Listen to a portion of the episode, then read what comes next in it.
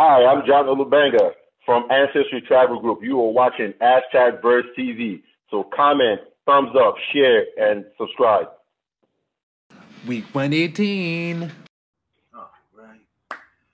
Hey, everybody. Welcome to hashtag Verse TV's All the Tea. I am here with my good friend John Oluwabenga of the Ancestry Travel Group. John, say hi to everybody. Hello, everybody, and thanks for having me. Um, I'm glad to share the ATG story today. Absolutely. And, and we're going to learn some amazing things about the Ancestry Travel Group and its origin. So let's go ahead and get started. First question, and this is a, a standard one. For our audience who may not yet know, where are you from? And what do you love most about your origin story? Um, so I'm from I'm originally from Nigeria. My parents are from Nigeria, but um, I moved to the United States at a very early age. So you can say I'm at this point I'm considered Nigerian American, but I'm Nigerian. All right. And um, what do I love about my origin story? Um, I li- I mean, I like the fact that I know my ancestral roots and I know exactly where I came from, which is why, which has really helped me with just navigating not just America but the entire world overall.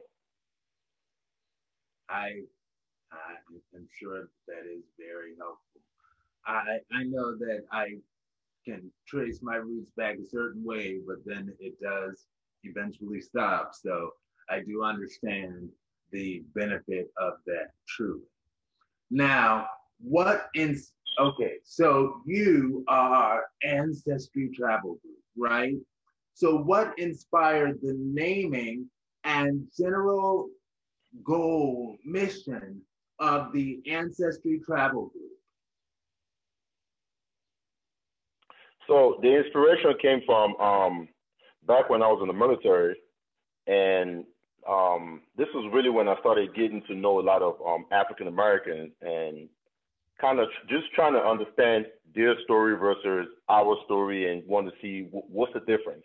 What what exactly is the disconnect here? Why don't we really like each other? I guess because th- there was a lot of friction between Africans and African Americans in the past.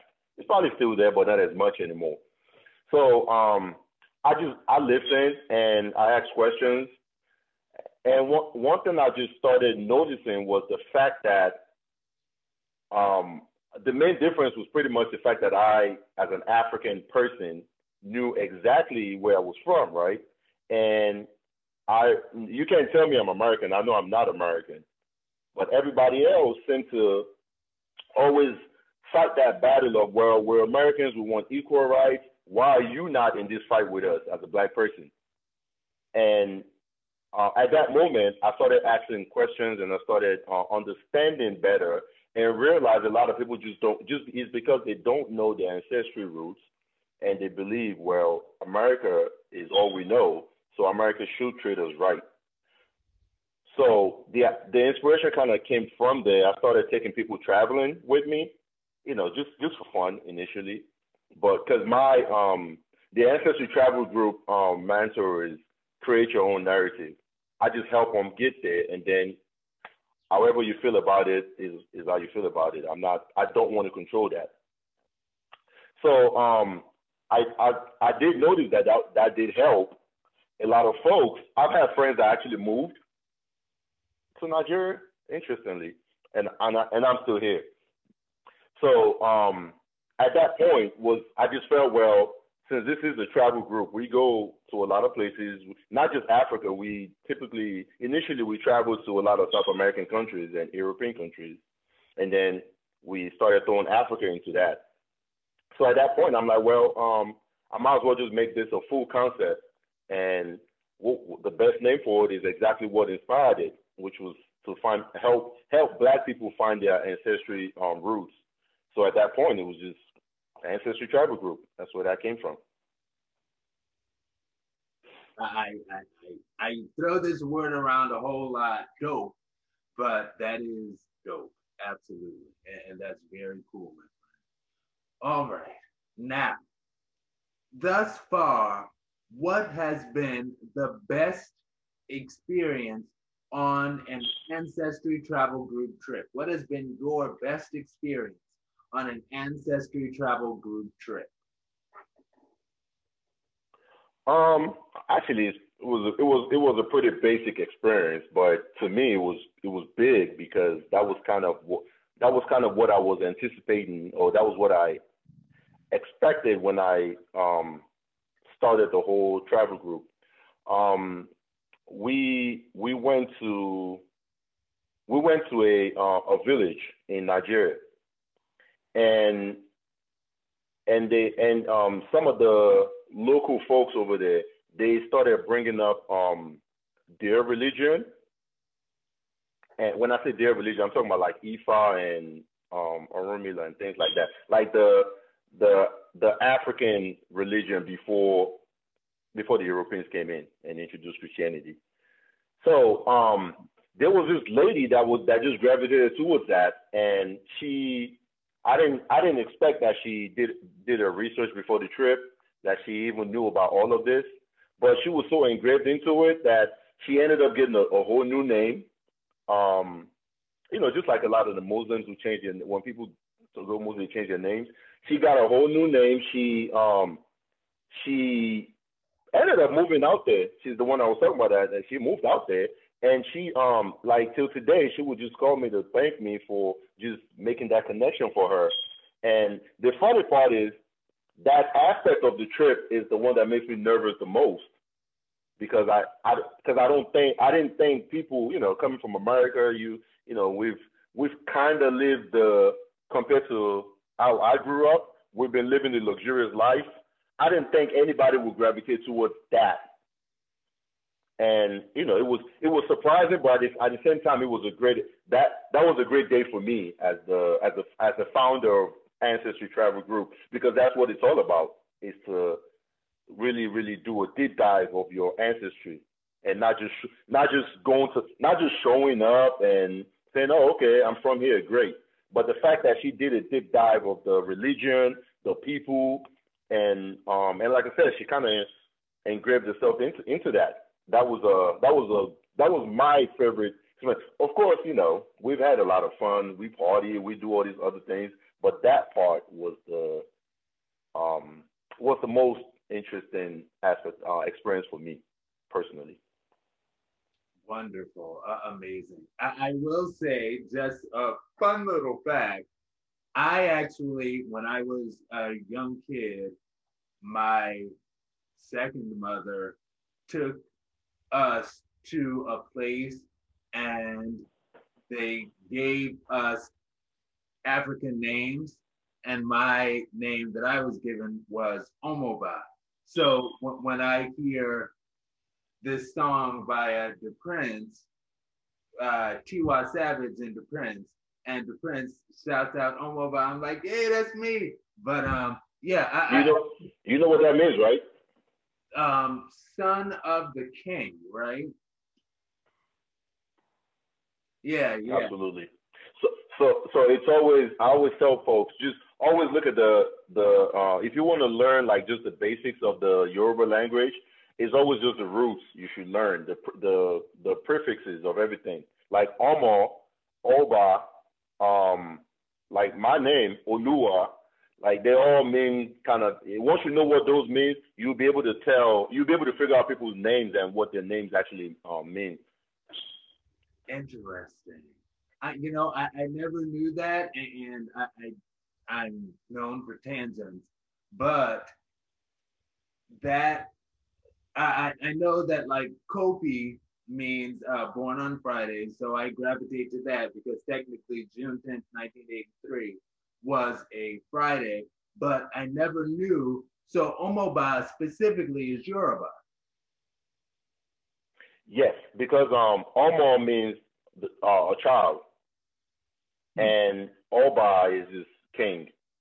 So, but that's a Omo Omoba is Yoruba. Yes. To answer your question. Nice. Okay, I never knew that, but, or at least I, I certainly didn't remember it from childhood. But yeah, thank you very much. And see that that's what Ancestry Travel Group is all about, right? Enlightenment. Yes, I, I love it. I love it. Now, please give our Verse TV family a sip of all the tea on what someone can pick up on an Ancestry Travel Group trip. And I know you, you sort of answered that a, a, moment ago as far as the what people get on, the Ancestry Travel Group trips, but if you had anything additional. Um, so I would say, um, so Ancestry Travel promotes the whole come home um, movement, as you can see with the shirt, come home. But it's not, it's not, I don't want people to take that literal, right? Like I'm not asking you to pack your bags and go and just go there. But but it's just the idea of just the connection of it, of just having having that. I, I just believe every black person should be connected to their ancestral roots. And when I say connected, you know, it could just be you visiting once a year, once every three years, or you know, just the fact that you you're aware of that that place exists and that if anything goes wrong, you have somewhere to go. Like that that's the like that's the main like that's the simple the simple message I try to push out, right? Like, hey, worst case scenario, like just like the Asian community can go back to Asia if anything goes wrong, and the fact that um, people know that they can go back is why they can change the laws really quickly when they ask. So once black people get to that point where they know that, hey, you know, I do have a place to go. I don't have to take this. I believe a lot of things will change, but that's just me.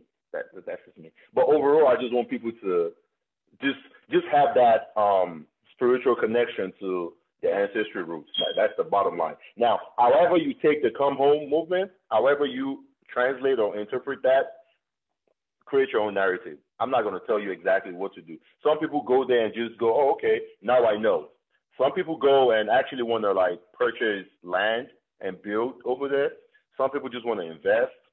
However you do it, as long as you just come home, just have that spiritual connection. That's the that's the one that's the major thing I want people to get from it. Now, of course, that's just that's just on the surface, right? You can do a deeper dive into that, and it can mean whatever you want it to mean. Nice. Okay. Now I, I know Ghana recently had its year of the return. So it, it seems like it is Nigeria working on something like that? Like, is that sort of the origin of the shirt, or is it just sort of a a general thing, just come to Africa, period? Because the state uh, countries were drawn out by others anyway. Well, so I've been watching that. Uh, I Journey of an African Colony, but uh, say that again. I, I have been watching on Netflix the, the Journey uh, of an African Colony. I I think that's okay. called, but yeah. Oh, you're talking about the um the story of the African colony. Yes. Uh huh. So I'm glad you bring that up. I mean, I'm glad you brought that up because so uh, folks have asked me a lot about this whole thing. Like, well, uh, it seems like you only focus on the west, the western part of Africa, and I'm like, well, the truth is, I understand the whole um, slave trade um, a little, a little more than probably the average person because I studied it a little bit, but most most um, African most African Americans are from the same region, right? Which is why if you look at um, ancestry DNA and even African ancestry DNA, the the new one, hmm. um, 23andMe does that too. But all of those DNA, I tell folks, I'm like, you know, you should go try it anyway. But I bet you you're from one of these three regions, and they're always from there. So it's like we kind of already know where we're all from, but I don't I I don't want it to seem like I'm only promoting West Africa because I do want the entire continent to prosper.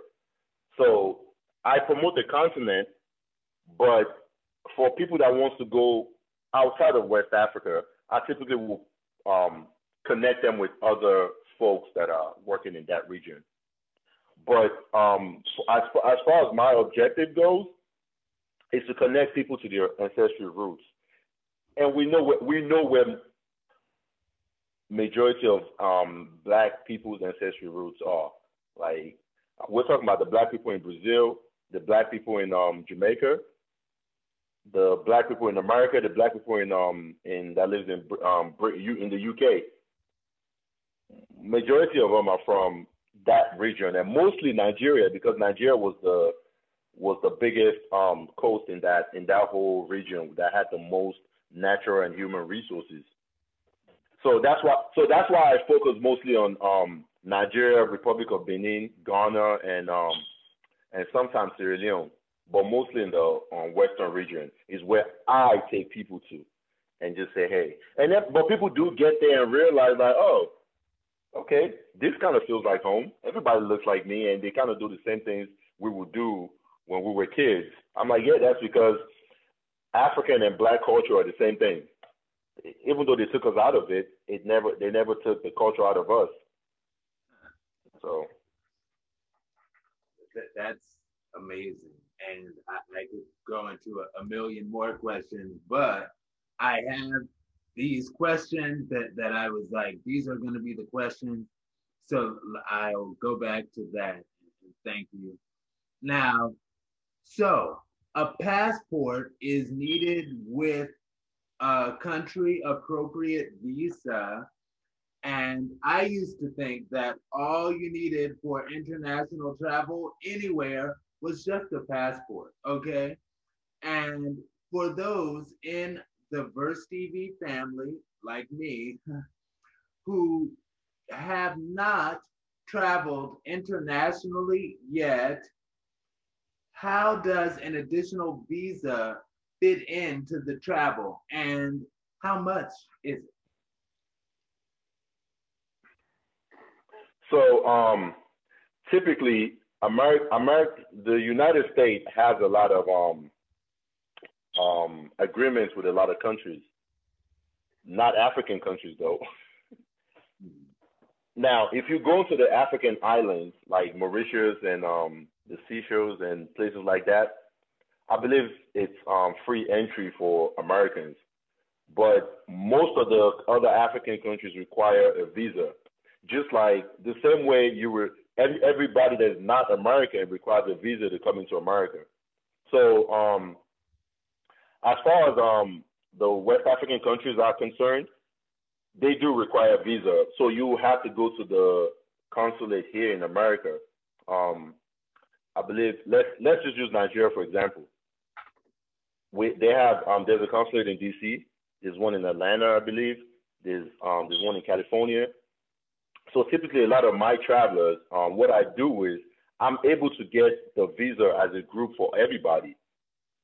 However, you you'll be required you if you're com- but that's if you're comfortable enough to send your passport to me, because I will still need your physical passport to get the visa into it.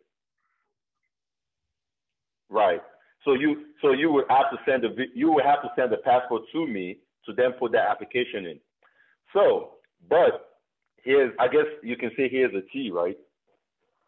I just I was able to negotiate um, on my last trip with the Nigerian government that ATG can now um, provide visa on arrival to to to the customers. So that what that means is it's still the same process, but you don't have to do it here. You can do it when you get to the airport in Nigeria.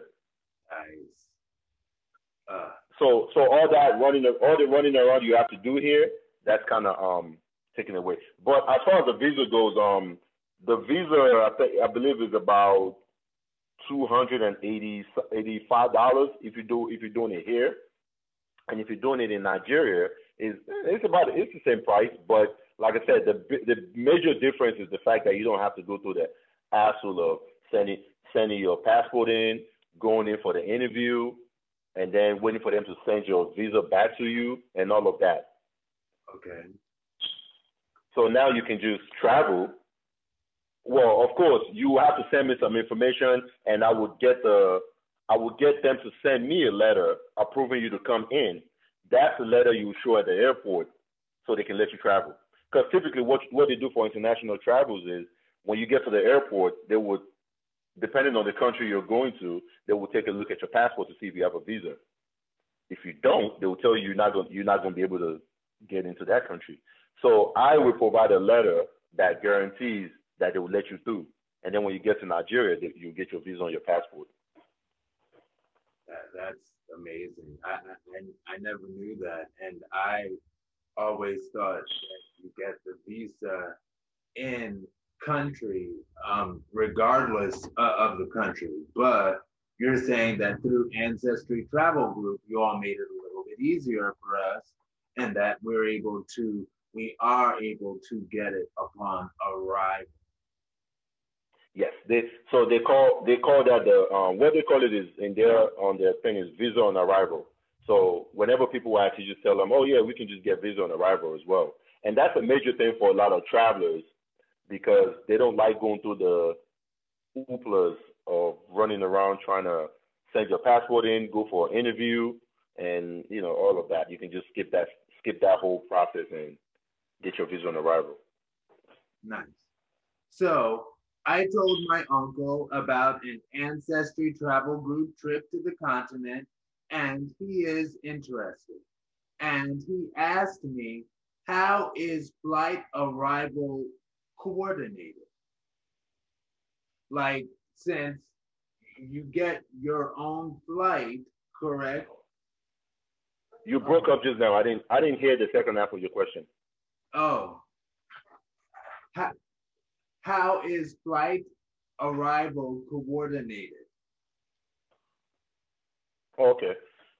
Um, so what what typically happens is um, we try to we try to coordinate everybody's flights um, so that we can all get there at the same time, mostly as as possible, you know, as much as possible. But that's not always the case, of course. So um, what happens is wh- whoever doesn't get there when we get there, we will when we'll, all they need to do is send us their uh, arrival time, and we will be at the airport um, waiting for them. So when when I say waiting for them, meaning as soon as they land and they get they get they get to the customs, we'll be there to um, assist them with everything. Nice. Okay, and and get their visa on arrival and all of that. And get yes, that that entire process. Nice. Okay, so another logistics question. What is the fee for everything Ancestry Travel Group provides? And what is included in that fee? So um, it it all depends on each ancestry travel group has an objective, right? So it all it all depends on what's in what's what kind of fits within that objective. But we're going to use this next trip in November as as an example for this conversation. Um, it's the the November trip is a cultural explosion, right? So we're going there for this is just all culture stuff. Like we're not we're not doing the we'll probably stay in the fancy places, but we're going to do a lot of culture stuff. So um, now the fee for this is um, eleven hundred to include your um, accommodation and transportation to um, all curate ATG curated events. Now, I say all ATG curated events because I don't want people thinking once you get once you get in country, I'm going to show for you everywhere. it's it's just for like if if I say we're going to go see um, a cultural event or we're going to attend something, yes, we're going to provide a group transportation for that. However, for folks that just want to relax and just chill, they don't want to do a lot of the events, that's fine too. Um, we do have, um, well, I'll talk about the transportation, other transportations later. But as far as this is concerned, what's covered is um, transportation to all ATG curated events, accommodation throughout the entire period, and um, some of the accommodations comes with food, of course, but food is pretty cheap in Nigeria, and you know people people even even when I offer food, people tend to go eat outside anyway because you go to the fancy restaurants over there and cheap. So um, but yeah, so accommodate and airport and um airport pickup, airport drop off, definitely people people like to hear that a lot. Um, but yeah, so that's what's covered in the base in the base fee. Now, um, we we always come up with additional activities that folks can um, folks that would be you can either pay pay for yourself or we can try to get a group deal if we have enough enough people doing it as well. For example, um, a lot of people like to party. They want to go to the club and live it up and all of that. It, it, um, we can always reserve um, tables at some of this at some of the popular clubs out there or just the, whatever nightlife lounge or whatever is going on. But the thing is, like I said, we'll have to reserve that ahead of time so we can coordinate things. We can be well coordinated. We don't want people just running up and down on their own. However, if you want to run up and down on your own, you can do that as well. I just um if we're not in the big city, if we're outside of the big city, I tend to be more hands on because I feel like once you're on my trip, you're I I'm responsible for you and your safety.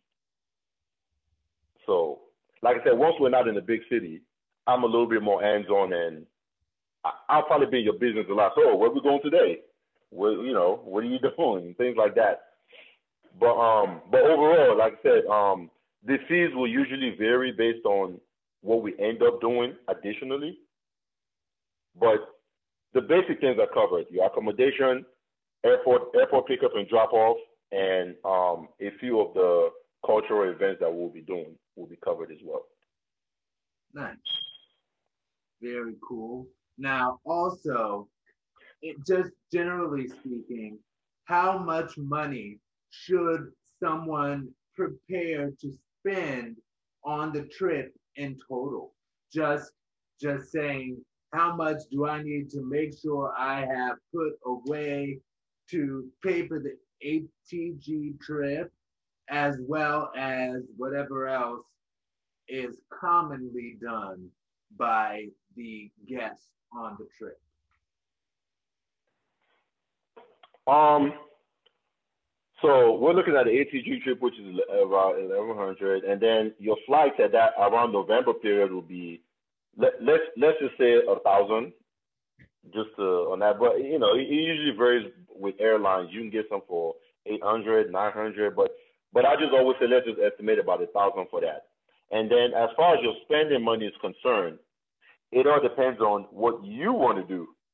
Um, and I say that because so as of today, the exchange rate is like over almost 400, 400 naira to one dollar. So let's say you have $500 of spending money. $500 of spending money is about 200,000 of their of their money. 200,000 is a lot of money. It, uh, uh, you know. Okay. You know, but however, I say that to say, if you want to go go to the club and get tables and just ball out the whole time, then two hundred thousand dollars might not be a lot of money. But as far as hey, I want to, I want to, I want to buy, I want to buy artwork like I have up here. I want to buy souvenirs for my friends. Um, I want to go to the restaurant to eat, or you know, eat here and there, things like that. That's a lot of money. You you'll be fine with that. So so typically, on average, people people bring outside of the air, airline, and once people get to Nigeria, they typically, on average, people have about five hundred dollars of spending money. I've had people that um, one of my last interviews that I did, um, I don't know if you, I posted that on IG. The young the young lady mentioned that she only spent three hundred dollars the entire time, and she was tipping and spending money. So it all depends on the type of things you're trying to do once you get in country. Um, but overall, I would just say outside, if on average, just have five hundred dollars extra of spending money. However, I advise people to also always have their credit card anyway for any international travels. In case of emergency, you don't know. Um, I mean, stuff happens. You know, you you might need extra money. You know, always have your credit card on hand. But just anticipate about five hundred dollars on average of spending money outside of um, your flight and your ATG accommodations and everything. Okay, and that brings up a, a, a really good point because a lot of people might not know. One, in addition to the fact that for travel, Uber is a real thing in West African countries as well. Second, credit. So it sounds like you're saying credit cards can be accepted. Like I, I can take an American credit card overseas and that's okay. It'll work. Yes, it does. It, it, it works.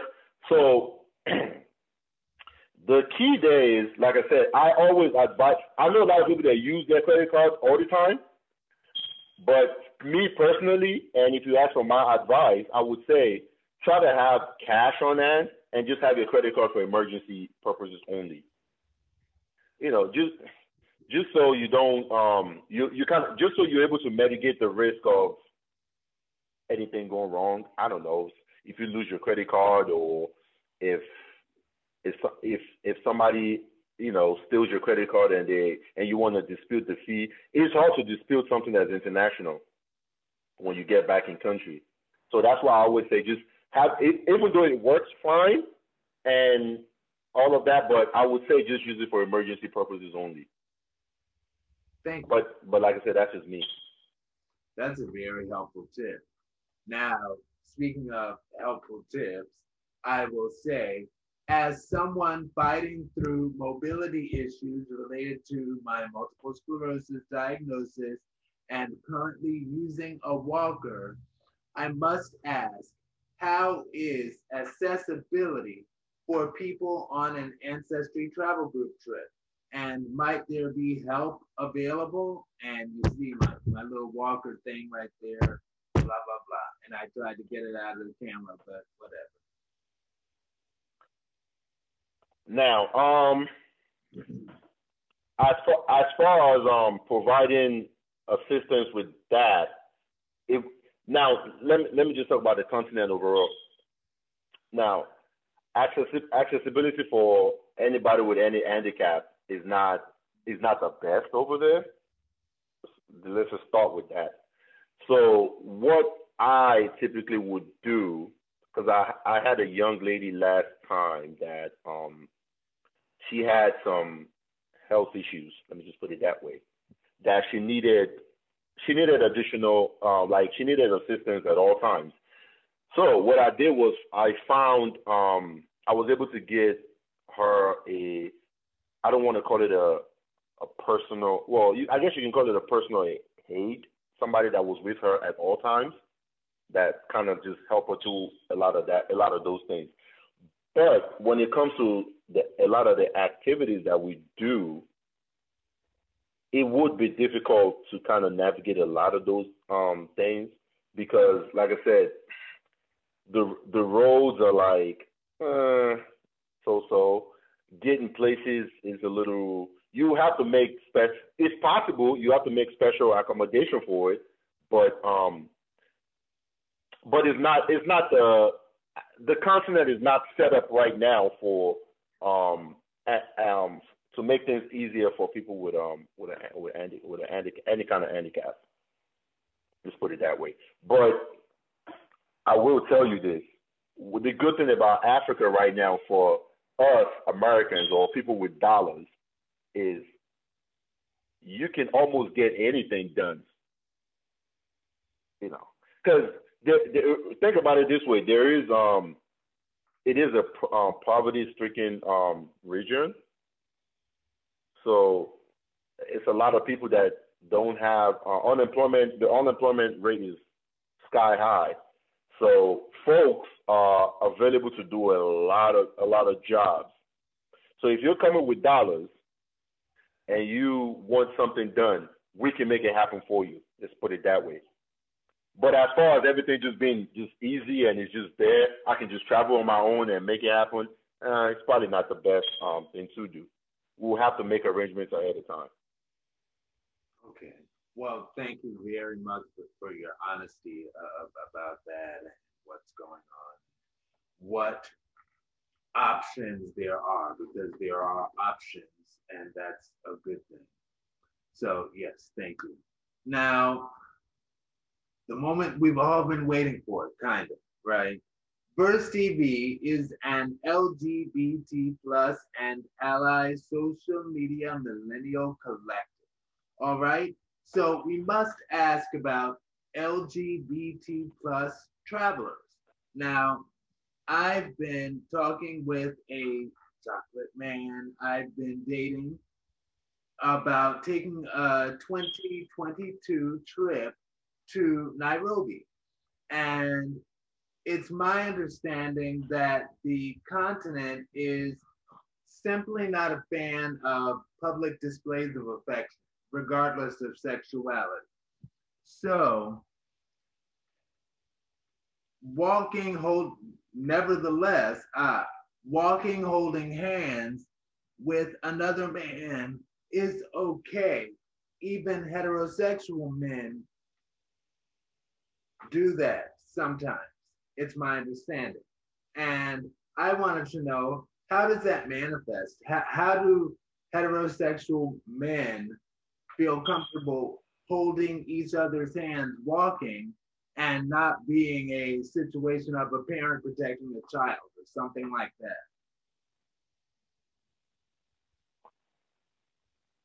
So that that has changed a little bit now. Um, if if people see that now, they would immediately say, "Oh, you're gay." But in the past, when I was growing up in Nigeria, I, I guess this is where you would say sometimes ignorance is a good thing, right?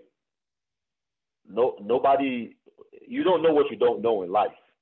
So back in the days, men walk around. It's just men and men embrace each other a lot in um in Africa, and they show emotions. They they just I mean, like I said, they just embrace each other a lot.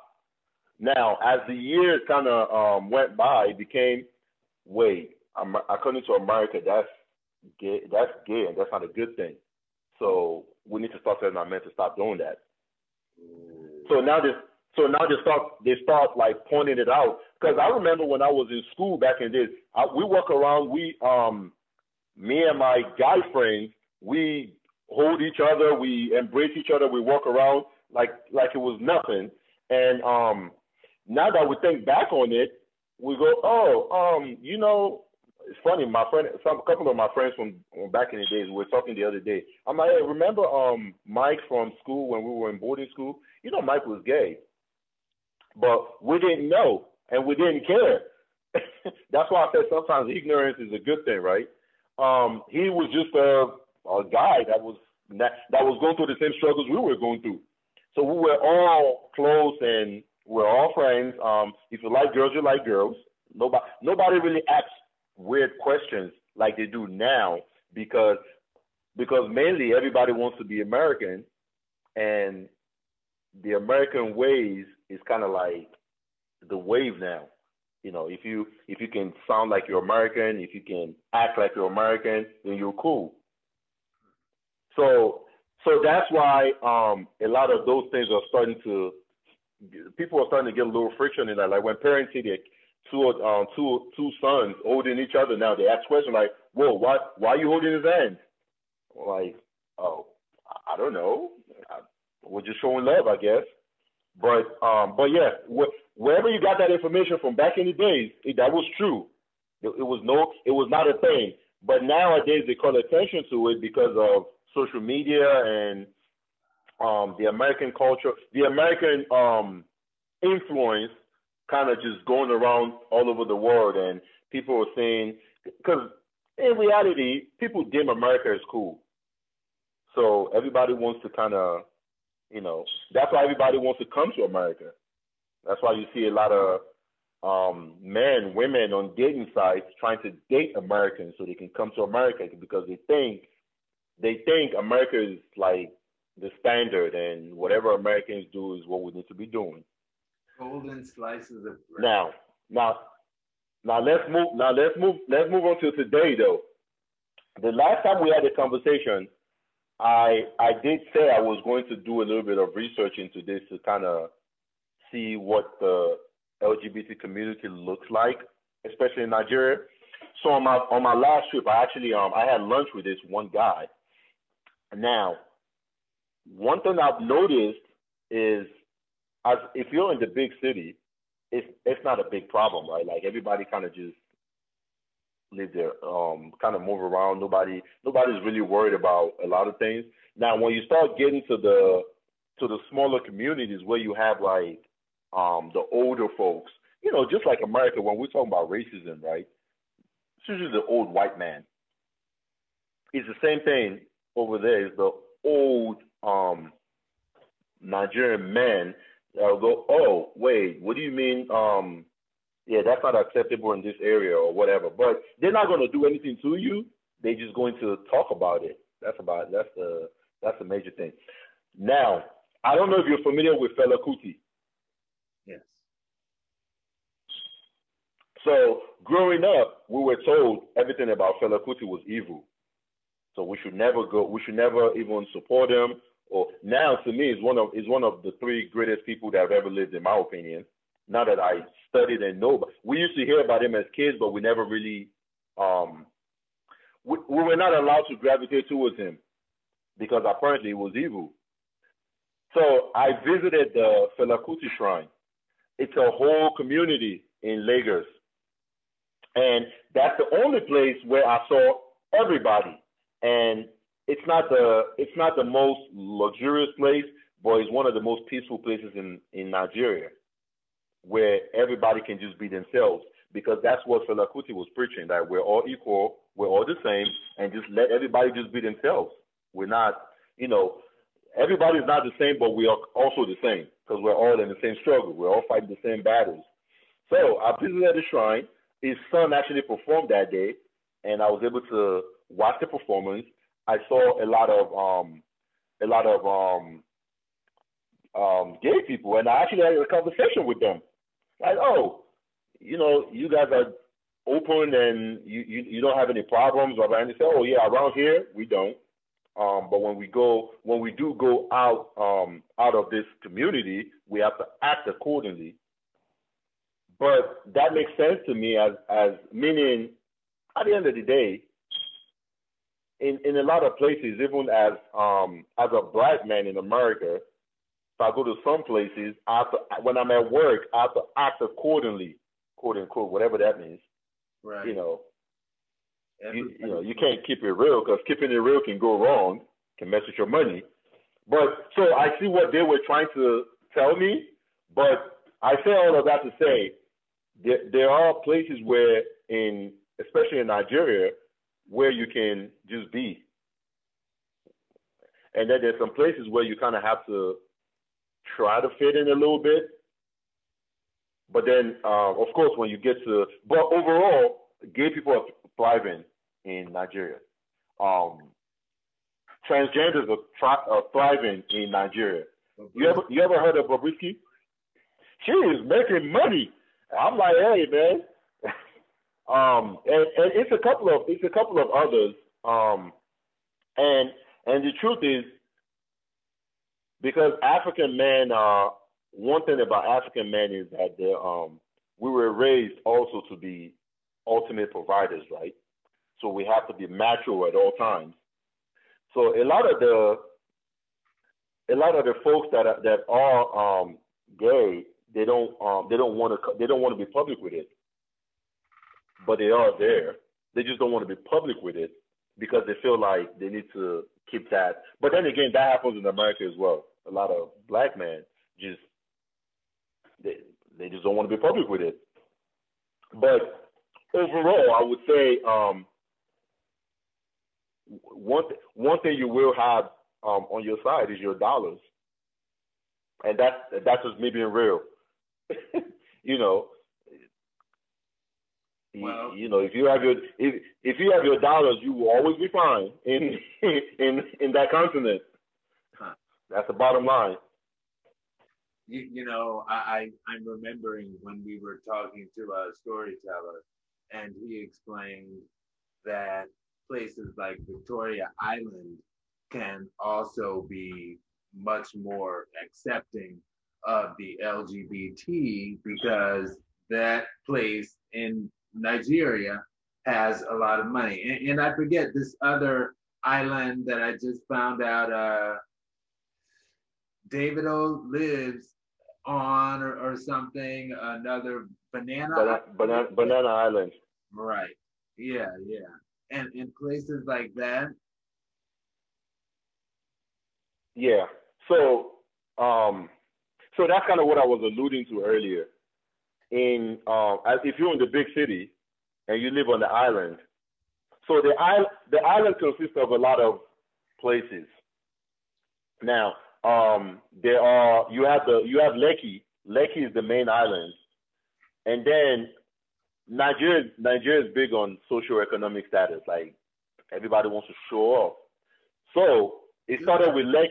It started with Lekki, and then it started. They started breaking out, saying, "Well, we're a little bit of a higher class than you guys. We have more money." So we they they cut out Banana Island came out of that. Um, you have um, Victoria Island. You have Ikoyi. Ikoyi, Ikoyi, Banana Island is within Ikoyi. Ikoyi is the most expensive place to live in Nigeria. Put it that, let me put it that way. Island. Wow. Okay. Okay. But, but, but. But but but one thing you need to realize is though they're all in a close proximity of each other. It's like the DMV. I don't know if you're familiar with the DMV area, DC, Maryland, Virginia. I, I just left the DMV. I, I, I lived there for all of my adult life until now when I moved to Ohio. So so think about it that way. So it's that's how the island is. Everything is in close proximity of each other. And I guess So- DC would be like Ikoyi, like the most expensive part of it. Yes.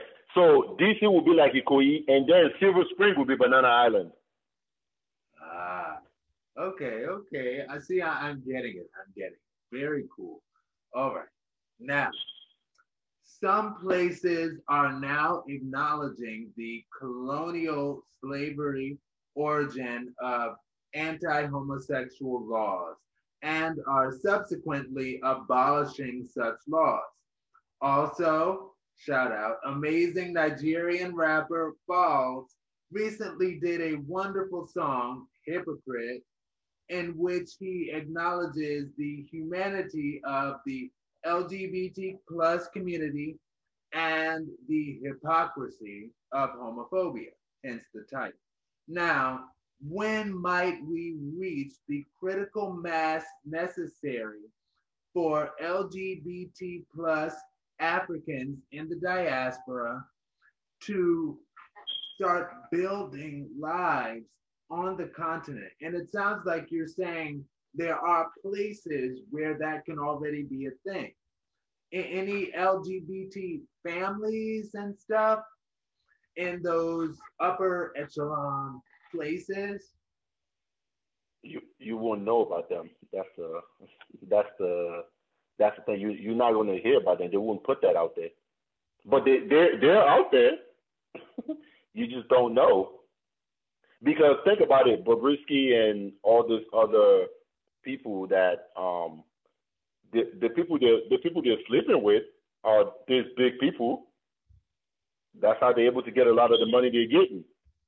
But they can't they can't they will- they will never um, put that information out there. Okay. Now, I'm glad you said the diaspora community, the diaspora kind of building the community overall. Now, I I am of the school of thought that we're all soldiers of the same struggle, right? When I say we, I'm talking about black people, period. Now, we can have different views, different opinions. That's that's normal life. That that doesn't matter. But overall, what um some of the things that I've been working on is to is to get black people overall, bunch of us in the diaspora, to start buying up land in um, in these African countries. Now, I I have most of my connections in Nigeria.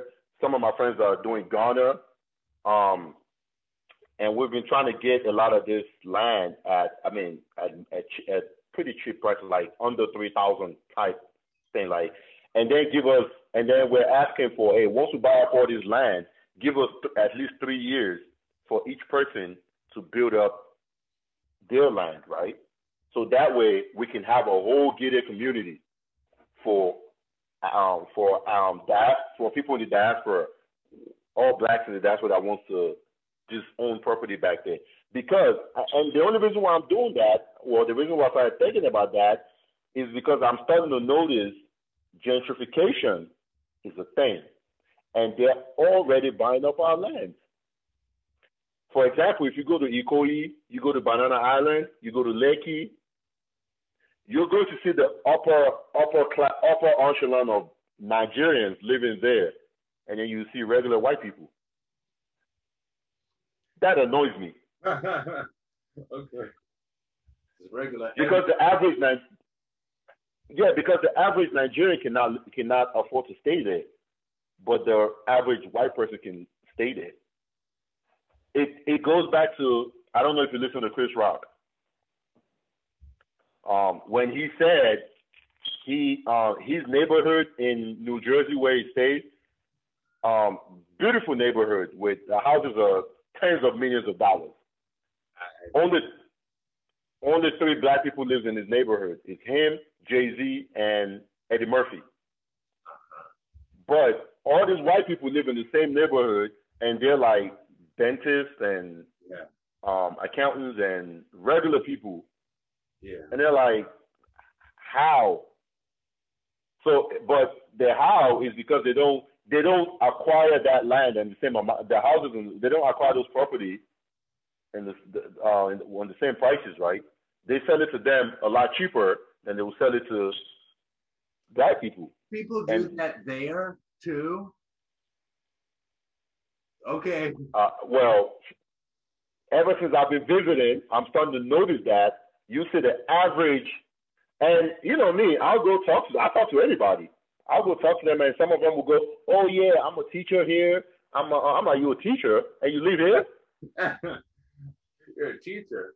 So, Uh-huh. but it, but the thing is, what what people tend to do is they they tend to give them this land for free sometimes, and sometimes for a cheap price, but they'll sell it to the average Nigerian for millions of dollars. So that way, only on, only the uh, rich Nigerians can live amongst white people. Hmm. I'm sorry, that pisses me off. So again, I, and I just didn't. I, I missed it. You said I'm sorry. Dot dot dot. no, no, I'm saying I'm sorry, that pisses me off. It's I don't know if it doesn't piss anybody else off. That pisses me off, and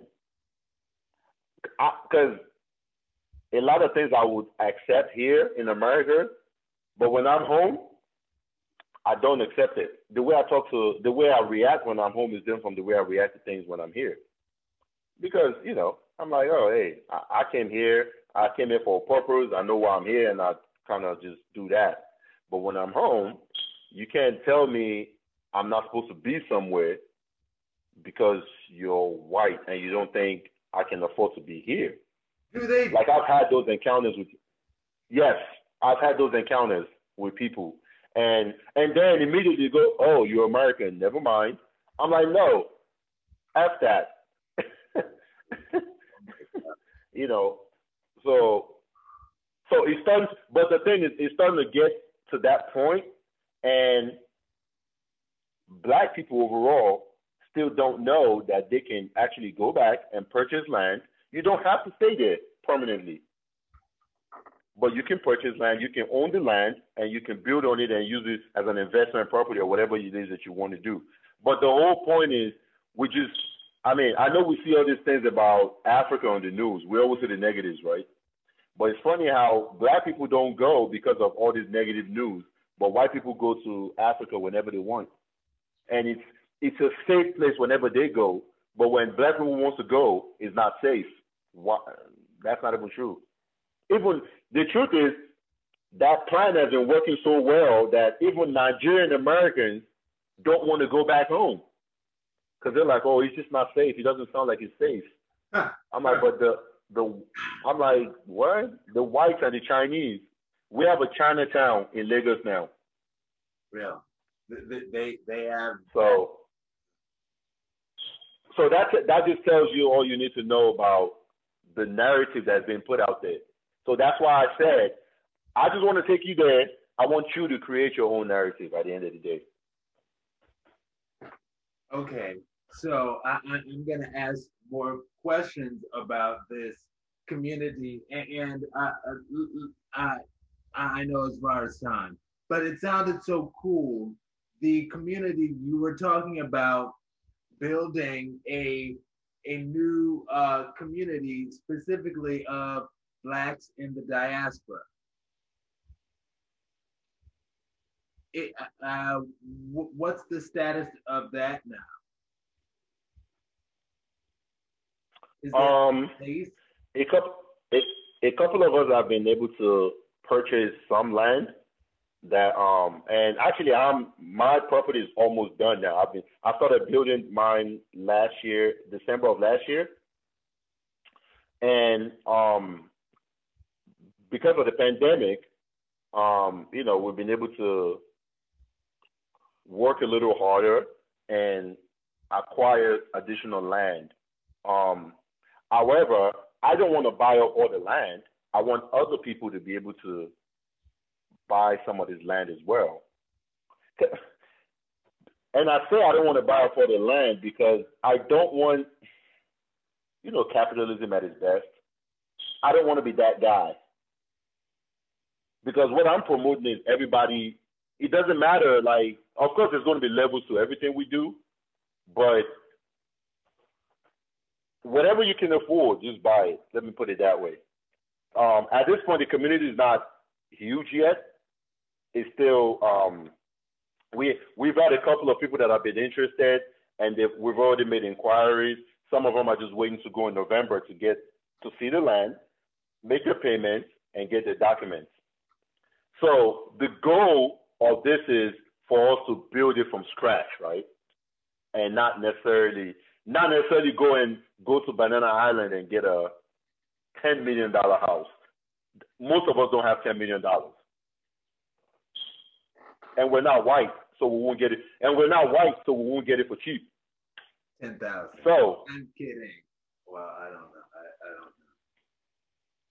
So so what so so what I'm proposing is, hey, instead of instead of everybody aspiring and looking on social media and being jealous of all these people that lives in Banana Island, I'm like, think about it. Banana Island was just a forest eh, 12 years ago. Wow. So why don't we go take our own land and build it up the way we want to build it from scratch? And um, of course, one thing about people, you know, basic simple psychology, people like to see before they do, which is why myself and a couple of um, friends and some people that have been on the ATG trip that now wants to go back to do the same thing, we have been acquiring some land and we want and, and I started building my project because I want them to see that look, this was the land when I bought it. This is what it looks like now. You can do the same. Um, we have we, we have a lot of different contractors that we work with, so you don't have to worry about oh well do I have anybody I can trust? Well, if you if you can't trust me, then you're gonna have to go do it yourself. Let's put it that way. You know, I I try to see myself as like a bridge. You know, in Nigeria, in Nigeria, the Nigerian politicians they call me the best of both worlds they're like, oh, you you grew up in America, but you're also Nigerian because you you were here as a kid. So it seems like you can talk to you can talk to both sides. I'm like, well, it seems like that's the that's the one good thing I do have going for me right now. Is people in America will listen to me, and people in Nigeria will also listen to me. So we're kind of trying to bring that together. Nice. Very cool. And again, I have a million more questions I can ask you, but we're going to keep on going with the interview. So, what is the main thing that you want our Verse TV family to learn about Ancestry Travel Group today? Um, well, I, I definitely want them to know to just to learn the fact, just to understand the fact that um, our main objective is to just is to connect you with your ancestral roots, and the connection is le- is always left for interpretation for folks. However, you want to be connected, as long as you're connected, is the main thing. Because what that does is it that will help you to understand. Because you know, a lot of us are looking, a lot of us are always looking for a sense of belonging. So that will help you know that hey, my people are somewhere, and I know exactly where they are. Um, and I, I feel like that kind of just makes um, things easier overall for people, especially in this country. Um, the way you react to things might be might change. Um, the way you, I will use the whole um, George Floyd and Black Lives Matter for as an example. You know, a lot of people were outraged, and you know, people wanted change, but the change never came. But the change never came because we as black people overall, we don't pose any threat. And when I say we don't pose any threat, I'm talking, you know, it always comes down to the almighty dollar, right? Okay. We don't pose any threat. We don't pose any threat of, hey, you know what? Forget this. We're going to take our money somewhere else and see what happens. So now, I'm not saying we should all take our money somewhere else, but I want them to know that we can because we know where to go just like the Asian community. When the Asian community complained, Biden changed the law like that because they don't want them going because they know they can go.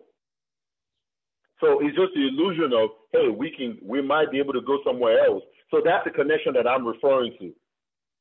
The fact that you just know that you have always know that you have an alternative, always know that you do have a home. If anybody ever says um, this is my favorite thing to say. Whenever anybody ever says, you know what, if you don't like it, why don't you go back to Africa? Ooh. Maybe you should just go. Just go. Say that again. No, I was just saying. I, I I've been told that as a kid. I grew up in upstate New York, so yeah.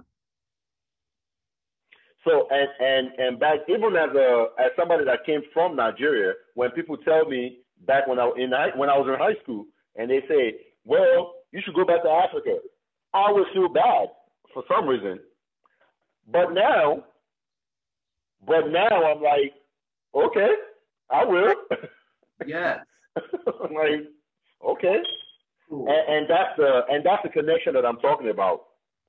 Once you, because when you feel when you feel that connection, at that point, the way you handle things and the way you respond to things will be different.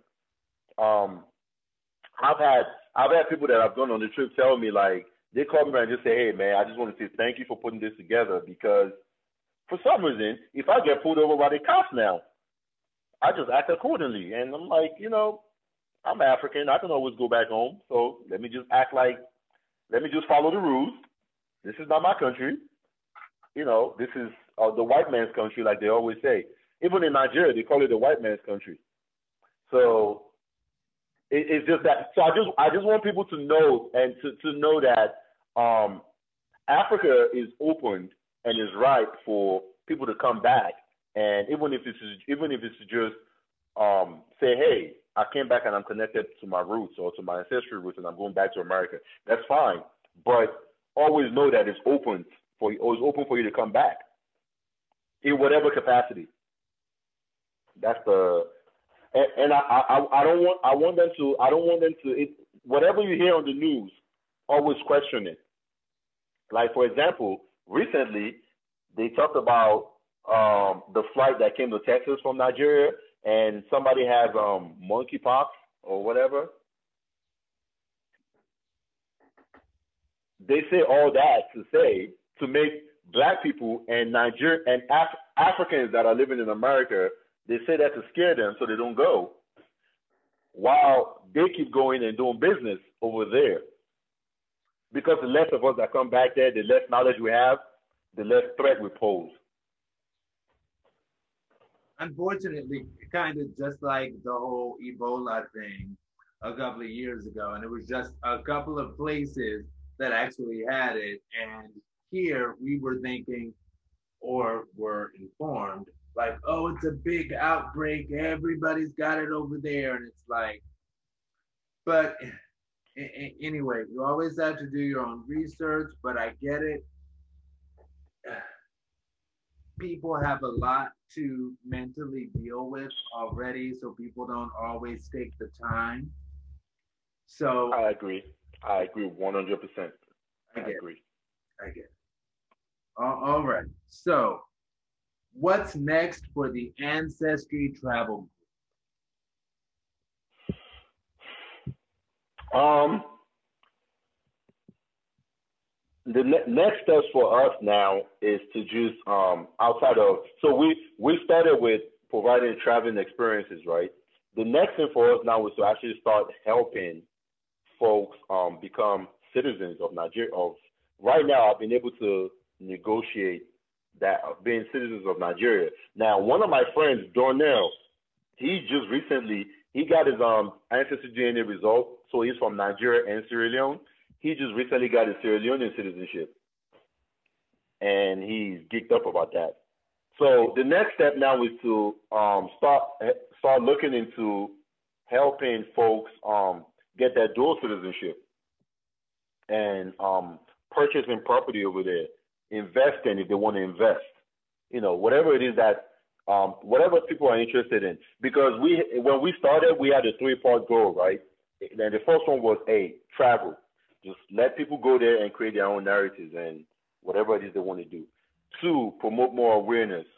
Um, let people know more about um, certain landmarks in Africa, or if if you ever visit Africa, I always encourage people to once you take your nice Instagram pictures, drop your location, let people ask you about it, let people talk more about Africa. And then finally, the investment portion of it, which is mainly um, land and um, proper, uh, real estate or whatever, whatever business it is that you want to do out there. Let, let me put it this way for you. It's simply, this is a simple thing I always use as an example for people. KFC was the first group to go to Nigeria. Really? They were so su- they were so successful that today we have Domino's, Cold Stone, Subway just got to Nigeria um, in the last couple of in the last six months. Whatever it is that you're doing, whatever it is that you're doing here, if you take it over there, you will build a million dollar business within two years. Akon has been promoting that for a long time, but people did, people didn't believe it because, like you said, we have a lot of mental things to kind of break through to be able to get to that point. But Africa is right is right for everything, investments, um, or if you just want to go there for a vacation, you want to build a vacation home over there, whatever it is, Africa is open to black people because we're the only ones that are not going there. Put it that way. So much to say. So much to say. I'll just go into the next question. what is the best advice that you, John Oluwabenga, have ever received? Um, when I when I was five years old, my grand my late grandmother um, told me to never overestimate myself. Um, regardless just never ever never overestimate yourself because it gives you it keeps you grounded and it gives you the opportunity to be able to listen better.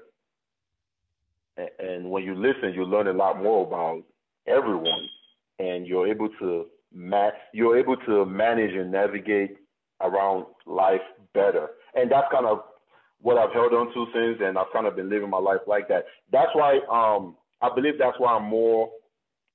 You would say that's why I'm more um, open to a lot of things. I don't have to. I don't have to agree with any with what you're doing, but I but I hear you. I see. I mean, I I understand your perspective because everything in life is all about perspective, right? I I I bet you if you go somewhere today, there's somebody that believes Hitler was a good man, and a bunch of people believe it was a terrible person. It's all about perspective. So um, that statement, that advice that I got to never overestimate myself, has kept me grounded enough. It does it doesn't suppress me or anything, but it has kept me grounded enough to be able to listen better and to just be able to see other people's perspectives as well. And I think that's been great for me personally. Nice. Very nice. Now we are about to go live. And all right, the live is already showing, but it's not live yet. But I won't talk about it too much. I'll just say so here are the five general Verse TV questions that we ask all of our guests. And this, we're rounding out the interview, so to speak. Okay. So the first question is if you had all of the money, power necessary, what would you do, change that you feel would most benefit the LGBT community?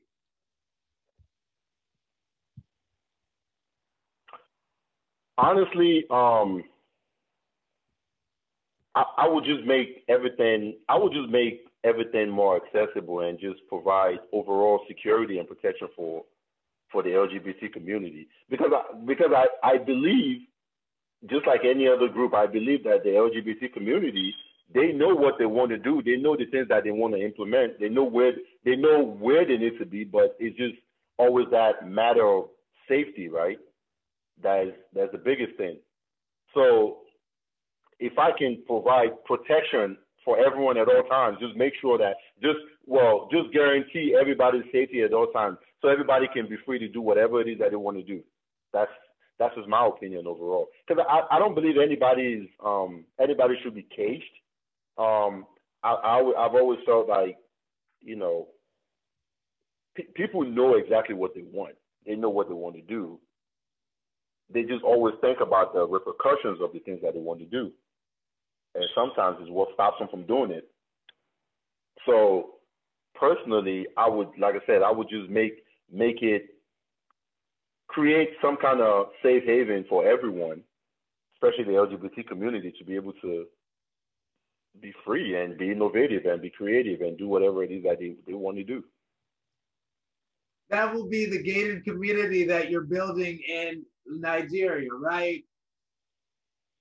Maybe. Which is which is what which is what I pointed out earlier that we all can come together and build this community and make it like you said a gated environment, just like they have in all these different communities in Nigeria, where once it's gated, that's your community. You can do whatever you want in there. We we have our own security, we have our own. Um, so everything I just said pretty much is what I'm kind of trying to do on the on the low on the smaller scale though with the community I was mentioning. Okay, nice. Now, the this next question starts off with a quote, and then I will give the question. The quote is, quote, ask not where I live, or what I like to eat, or how I comb my hair, but ask me, what am I living for? In detail, ask what I think is keeping me from living fully for the thing I want to live for. And that's a quote from Thomas Merton. And the question is What is your goal in life? And what is slowing you from achieving that goal?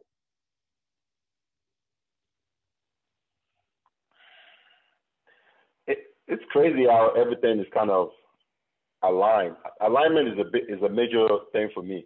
So my goal, I mean, the big picture, my overall goal is to just live a peaceful life, right? To just be able to live in a, a, live, just live peacefully overall. So the thing that's stopping me from doing that right now, I really want to move back home and go um, build that community, continue to promote that community, continue to expand it, and make it a huge thing. But a lot of things are stopping me from doing it right now. But the major thing that's stopping me is the almighty dollar, you put it that way. You know, because they um like they say in finance, we we all have the everybody has an entrepreneurial mind. Most people do at least, but that golden anchor is always keeping us down. You know, we work, we got a nice job in America, and we're making six figures. We we don't want to live we don't want to live the good life that we're quote unquote living here. So you you never really try to explore and live your dreams fully. Now, I'm not saying this is everybody. This is just most people. Like, because if it was up to me today, I wouldn't even be here in America. But I need I do need to do a lot of the background work and um, acquire as much money as I can in order for me to be able to do all the things that I, I want to do. But overall, I just want to, personally, I just want to build a community where everybody will just live peacefully. Now, is there going to be differences and chaos sometimes? Yeah, we, we can deal with that. It's just, it's amongst us. But the overall thing is to just give, uh, be able to create that safe haven for people in general. And if you ask me what kind of person I am, I'm I'm pro black, but I think I'm more pro African, which is why and but that's understandable. Black blacks are Africans.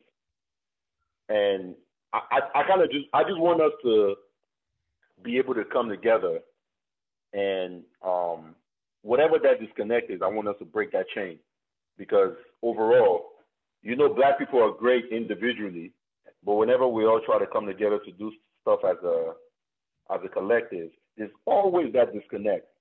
I, I don't know what it is, but I just feel like we need to find a way to break that and all come together and build build build our continent. Overall, I mean that's it, it's it's a lot of pieces to it, but it's just the overall thing of hey, if you really want to do, if we really want to do this, we can. But the question is, do we really want to do it? Because we're battling, we're battling a lot of mental um, slavery right now that we don't even know about. A lot of people don't even know it. But it's just, it's a lot going on, you know.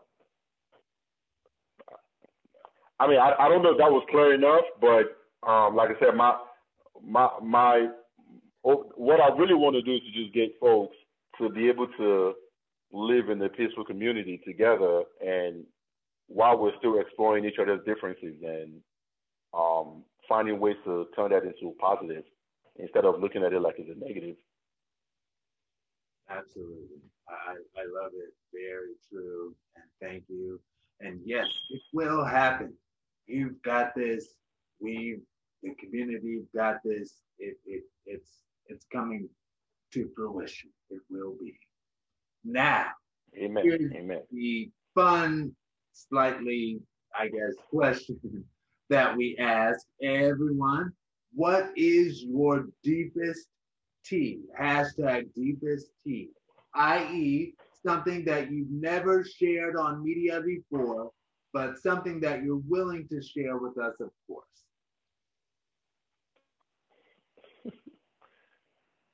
Uh, that's a tough one. um, well, I would say overall, um, for me, and I think I just started sharing this on social media a little bit. Um, I go to therapy a lot. Therapy has been really, really um, great. It has been really um, great for me personally, mainly because um, all the stuff we mentioned earlier about what people are even dealing with, they don't even, they don't even know they're dealing with. Yeah. Um, and then as an as an African man that became a I mean as a Nigerian man that then became a Nigerian American and all of that all of those things can take a toll on you. So I've been I've been dealing with a lot of my traumas um in the last four years a lot and I've been going to therapy, I've been um and what I've realized is if I had done this earlier, if I was in the space I'm in right now, um, when I was younger, I'll probably be I'll be I'll be married with all my all, I'll be married with all my kids by now.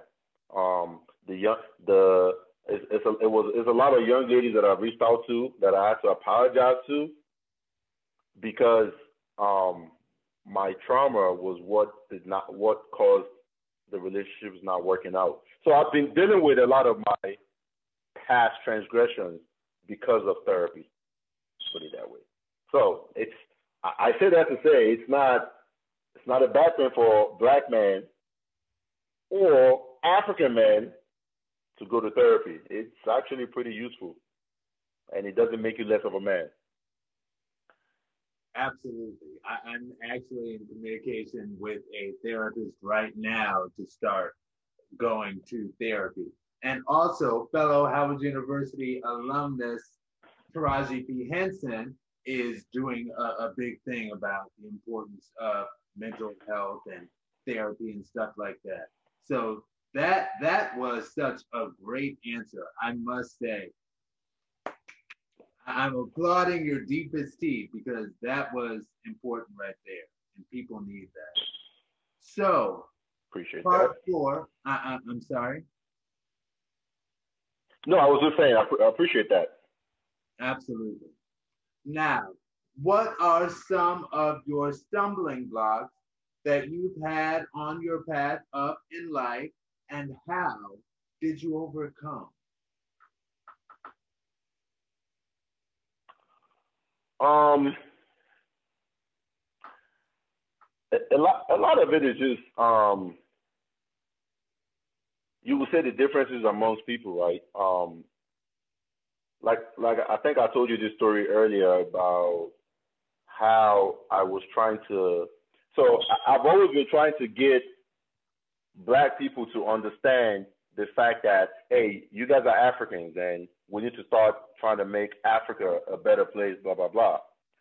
But what I didn't do at that time was also listen to their perspective, listen to why they were not so inclined to, to um, why they were not so responsive at the time.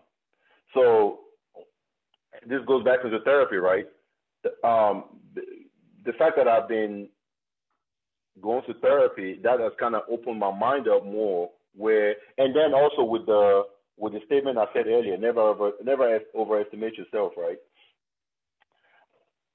It has given me opportunity more opportunity to listen more and to um and to kind of understand other people's views and then from there I'm able to formulate something for us all to be able to come to the table and I don't want to call it compromise because it would seem like you're shutting you're suppressing parts of somebody's um parts of some you're suppressing parts of um of, of other people's feelings. But when we're able to come to the table and have a discussion. So I would so I would say um that was a huge stumbling block overall for everything I wanted to do. But um the fact that I'm able to communicate better with people now. And you know, communication is a two-way street. You have to listen as, as you know, for effective communication um, that has actually um, removed a lot of the impediments and a lot of the roadblocks that I've had in the past. I'm able to, I'm able to, um, I guess, customized ideas around what people have been through and how, or whatever it is that's, whatever it is that is stopping them from doing something and I'm not, and, I'm, right now I'm able to talk in big picture, right? I'm not just talking the, about African travels or anything. Um, just overall in life, because I've I have mentored a lot of people that we've been able to connect mainly because I'm able to put myself in their shoes, and then I'll also tell them where I'm coming from, and then from there we understand each other better. So I would say effective effective communication has been a way to you you would think something as simple as communication is is that is a, is is an effective tool, but it is to just kind of um, break through a lot of a lot of the roadblocks and impediments that have been stopping people from being who they want to be overall. You know, people everybody just wants to be understood. Put it that way. Yeah, everybody wants to be heard and listened to. That that that's important. Absolutely, right on. Now, last question before we close out. What are some things that you would like to be left in the legacy time capsule for your work? When people look back and say, John Oluwabenga did dot dot dot, what would you like left remembered? Um, I just, I just want, I, I would say, I just want everybody to, to just, to be able to say, you know, he, regardless of who, the, regardless of who it is, to just say, oh, he was, he, you know, at the end of the day, he, he was a good person. He had good intentions for whatever it is that he, um, for whatever it is that he was doing, he was doing it with good intentions. Um, I don't want to be. I don't want to. Um, I don't want to. I don't want to compare myself to um, Malcolm X. But when I've, I've been reading a lot about Malcolm X, right? And it's funny. The one thing I really, really like gravitated towards about him was the fact that he was doing a lot of this thing and um, he was being secretive about it, but he was trying to con- um, connect with the leaders in Africa, right, to be able to liberate black people um, by bringing them back. But I'm not even trying to bring them back. But like I said, I just want I just want people to I want them to have the to have an alternative and to understand that at the end of the day, there's always somewhere to go. So so I want them to just know that okay, what everything that I was doing, I had it, was it was from a, it was coming from a good place, and you know I had good intentions at all times. That's the that's the biggest thing I want people to always, regardless of what happens, regardless of who it is, that okay, it, it was everything. Everything was always with good intention. And, now is as good a time as ever for such efforts. I I feel, you know, and, and that's a good thing. Now, where on social media can people find John Oluwabenga and the Ancestry Travel Group? Ancestry Travel Group is on Instagram at um, Ancestry Travel Group, and um, I mean pretty straightforward. And um, we're also on Facebook um, at Ancestry at Ancestry Travel Group on Facebook, and um, on Twitter as Ancestry Group.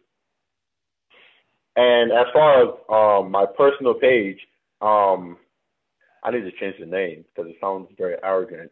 But um, my personal page on Instagram is at God's Gift to Y'all, and um, on Facebook at John Oluwabenga. This has been Verse TV's Week 118. I'm Aaron Mack here doing an All the Tea interview with John Oluwabenga of the Ancestry Travel Group. And everybody, talk to you later. Have a good day. Thanks for having me. Thank you. For, thank you for being here. Absolutely.